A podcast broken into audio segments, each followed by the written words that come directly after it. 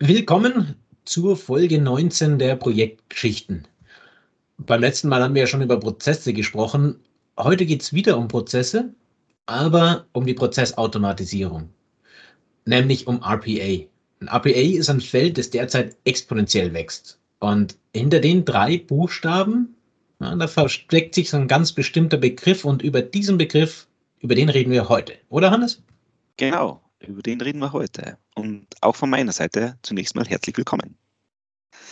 Aber wir haben ja immer unseren Teaser zu Beginn, also nicht der Teaser, sondern der Zungenbrecher. Ne? Und da hast du mir wieder eine, einen hingeschmissen. Ich schaue jetzt mal, ähm, okay, ich probiere es mal, ne? so schnell wie möglich. Ein Dutzend nuschelnde Dutzer, Dutzend nuscheln, Dutzende, oh Gott, oh Gott, was ist denn das? Ein Dutzend nuschelnde Dutzer, Dutzend nuscheln, Dutzende, Dutzender Nuschler nuschelnd. Oh mein Gott. Okay, ich glaube, er gibt keinen Sinn und er ist ziemlich schwer. Ja, die Dutzend, die Dutzend Nuschler Duzen. Dutzend. Nuschelnd. Dutzende, Dutzender. Nuschler. Okay. Gut. Wir lassen es einfach weg. Ja. Wer das äh, besser kann, kann uns ja einfach eine Nachricht schreiben und äh, sagen, was wir da eigentlich gesagt haben. Aber ich glaube, heute ich können wir auch noch mal kurz darauf hinweisen, wir haben eine wesentlich schlechtere Audioqualität, schätze ich jetzt zumindest mal. Wir sind in der, im Corona-Modus.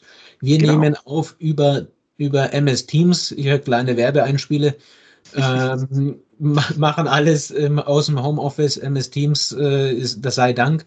Hoffen aber, dass man es genauso gut hört und dass der Inhalt der, trotzdem, der ist ja genauso, also der ist genauso gut. Genau. Ich, ich sage jetzt einfach mal, er ist genauso gut. Ähm, nur der Ton ein bisschen schlechter. Aber wir haben RPA. Springen genau. wir hinein.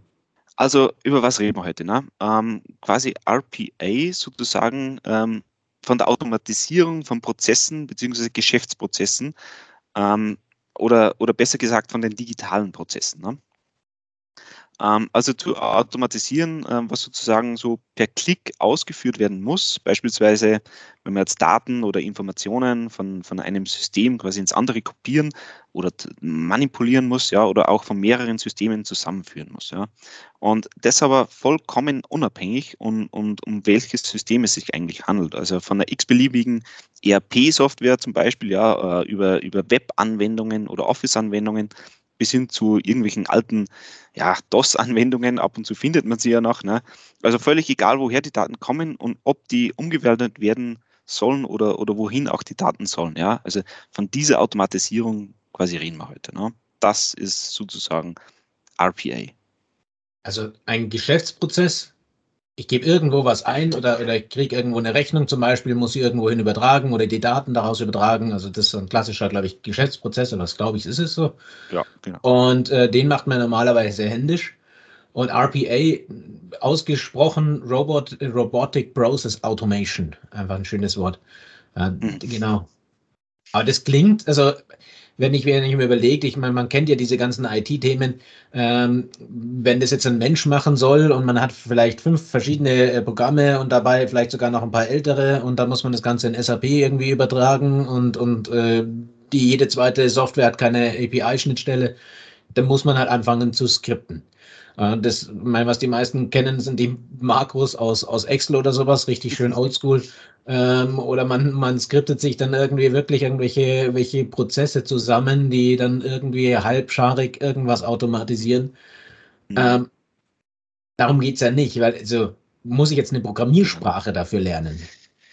Genau, das ist, das ist eigentlich so, so das Spannende, ja. Also wir arbeiten da jetzt ja, ja quasi mit UiPath zusammen, ja, ähm, der momentan im RPA-Sektor auch der, der Marktführer ist.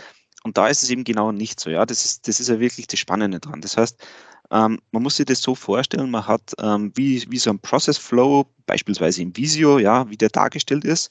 Also wirklich so eine bildliche Darstellung von einem Workflow, wo einfach die einzelnen Schritte von dem Prozess äh, ganz einfach zu, ja, dargestellt sind und dann baut man sich sozusagen zusammen per Drag and Drop. Ja, das heißt, du ziehst einfach die, deine Prozessbausteine, also klick da, klick da, mach das, mach das, zusammen und bekommst dann quasi so einen Workflow ähm, grafisch dargestellt. Das heißt, du brauchst eigentlich kein tiefergreifendes äh, IT-Fachwissen, ja, sondern du musst einfach nur den Prozess verstehen. Du brauchst äh, schon ein vielleicht tieferes Prozesswissen, ja, und, und grundsätzlich mal IT-Verständnis, ja, aber eben mit dem, mit, mit dem Process Workflow Designer kannst du dir eigentlich den Prozess abbilden, ja, und dann hast du den eigentlich auch schon programmiert, weil den Rest macht sozusagen die Software im Hintergrund, ja. Und das, das passiert quasi alles auf der einen Plattform und die ist, man muss sich das so vorstellen, die ist eingezogen als Zwischenschicht ähm, quasi zwischen deinen ganzen Programmen. Ja, das heißt, die, die unterste Ebene sind deine ganzen Programme, ähm, die verschiedenen ähm, ja, ERP-Programme oder Web-Oberflächen äh, oder was auch immer. Da ist sie eingezogen als Zwischenschicht. Das ist RPA, die RPA-Plattform und dann sozusagen ähm, arbeitet die oder greift die auf die, auf die ganzen Systeme darunter zu und arbeitet da sozusagen auch ähm, ja, nicht invasiv. Ja, das ist halt ganz normal drüber gelegt einfach. Ja, das ist, glaube ich, tatsächlich ein wichtiger Punkt, äh, ja. dass, es, dass es tatsächlich keine, keine äh, invasive äh, ein Einarbeitung oder, oder, ja, Eingriff in das Backend der, der, der Softwarelösungen ist. Das heißt, da wird nichts irgendwo hinten reinge, reinprogrammiert oder irgendwas. Nee. Und da werden auch keine Daten äh, irgendwie rausgezogen, die auf der UiPath Cloud dann irgendwo gespeichert werden. Das ist, das ist ein wichtiger Punkt, glaube ich. Ähm, und richtig cool ist natürlich zu sagen, man, man baut sich diesen, diesen Workflow auf, eben nicht über Visio, MS Visio, sondern ähm, im, im UiPath, im, im, im, im, genau. Studio. Äh. Ja. Aber wenn ich jetzt einen richtig großen Prozess habe, irgendwie so einen bereichsübergreifenden Prozess, ähm, ähm dann, dann ja. also dann wird es ja ein bisschen schwieriger, kann ich mir vorstellen. Genau, dann, dann, dann ist er oft schon so, ich sage mal, wenn man den Prozess aufzeichnen will, dass das schon eine Zeit dauert, ja, und man sich äh, ziemlich in sich gehen muss, ja, aber grundsätzlich sind jetzt für die Software, ja, ähm, es sind jetzt Bereiche oder Abteilungen, ähm, ja, das ist jetzt keine Einschränkung, ja, sondern du kannst halt komplett ähm, übergreifend ähm, damit arbeiten. Du musst halt sage jetzt mal bei ganz großen Prozessen. Und wenn man jetzt keine äh, IT, IT-Kenntnis hat, ja, ähm, und auch nicht weiß, äh, so Begrifflichkeiten, äh, irgendwie Exceptions oder Governance-Strukturen etc., dann, ähm, ja, dann, dann hat man sozusagen na, wie soll ich sagen, wenn du einen großen Prozess abbildest, wirklich in Non-Coding, dann ist es schon sehr umfangreich und das ist halt schon sehr, sehr mühsam, sage ich jetzt mal deswegen muss man da schon ein bisschen ins Coding einsteigen. Äh, da gibt es aber dann ähm, ganz easy mit den, mit den RPA-Developern kann man da zusammenarbeiten. Ja. Ähm, das heißt, wenn du das Prozessverständnis hast und einen IT-Mitarbeiter zur Seite hast, der, der was das Coding-Verständnis hat, dann kannst du eigentlich jeden Prozess äh, automatisieren, egal wie komplex er ist. Ja. Und das ist auch wieder ja, easy für dich. Also ja. schon, schon eine geile Lösung. Ja, und vor allen Dingen ist meine, die meisten Prozesse folgen ja einer gewissen Governance. Äh, und wenn ich jetzt vorher irgendwelche Skripte geschrieben habe und es ändert sich was in der, in der Software, in der Oberfläche, irgendwie in den, in den Systemen oder ich ziehe was Neues mit ein, dann muss ich unter Umständen den, das Skript, was ich geschrieben habe, komplett neu schreiben. Und wenn ich jetzt den, den mhm. kompletten Prozess aber abgebildet habe in, im, im, im Studio über, über den Workflow äh, Generator irgendwo dort, dann kann ich den einfach schnell und einfach ändern.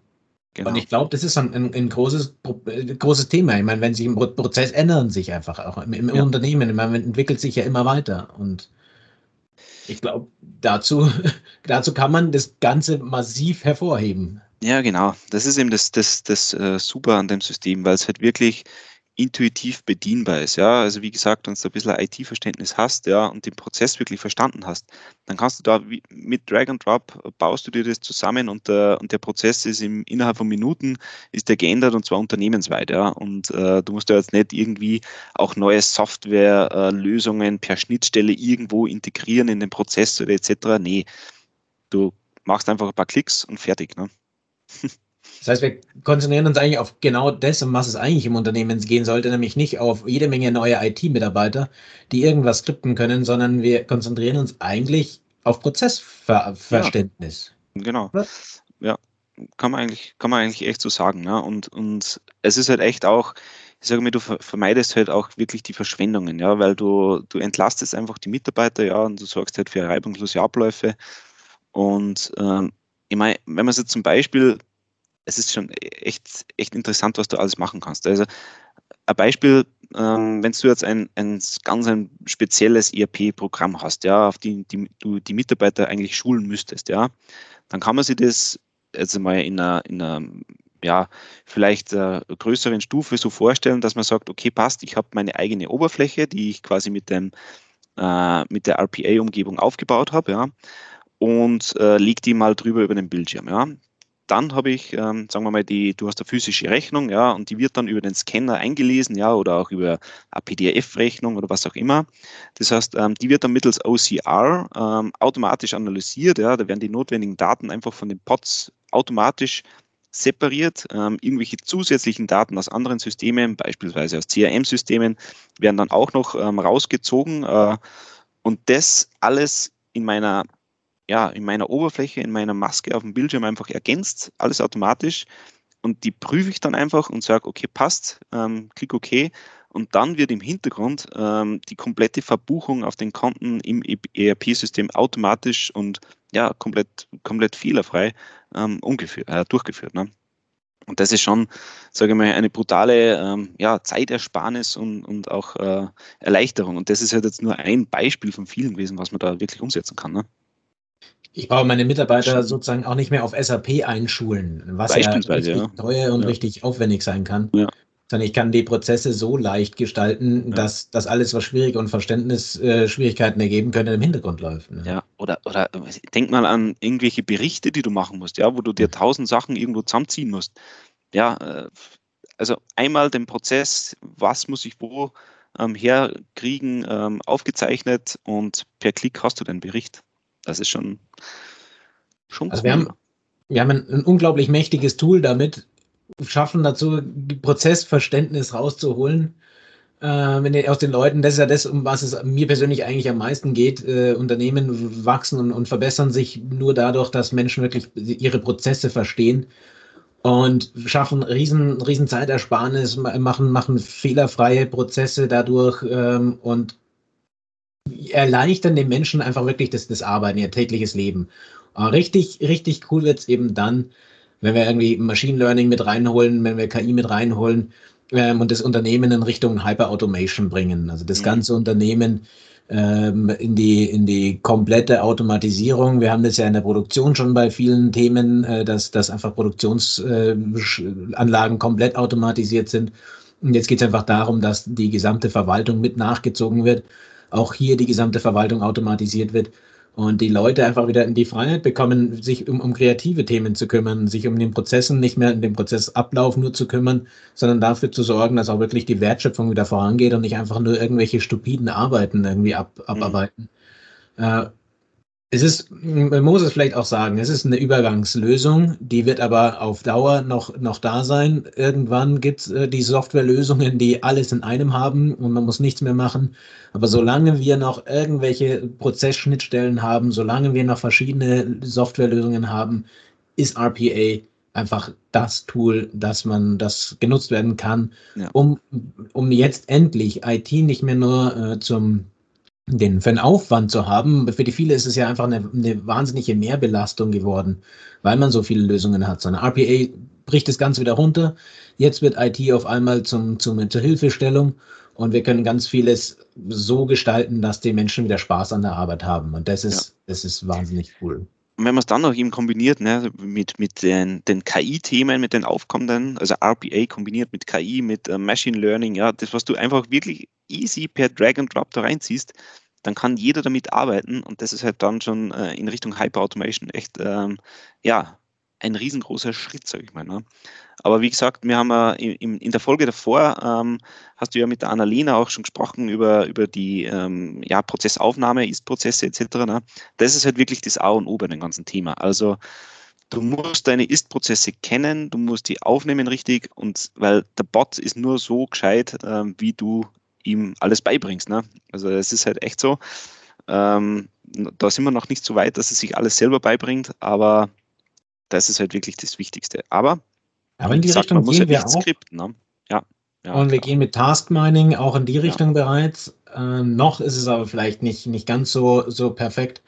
Ähm, noch müssen wir die Prozesse einfach voll verstehen. Genau. Also.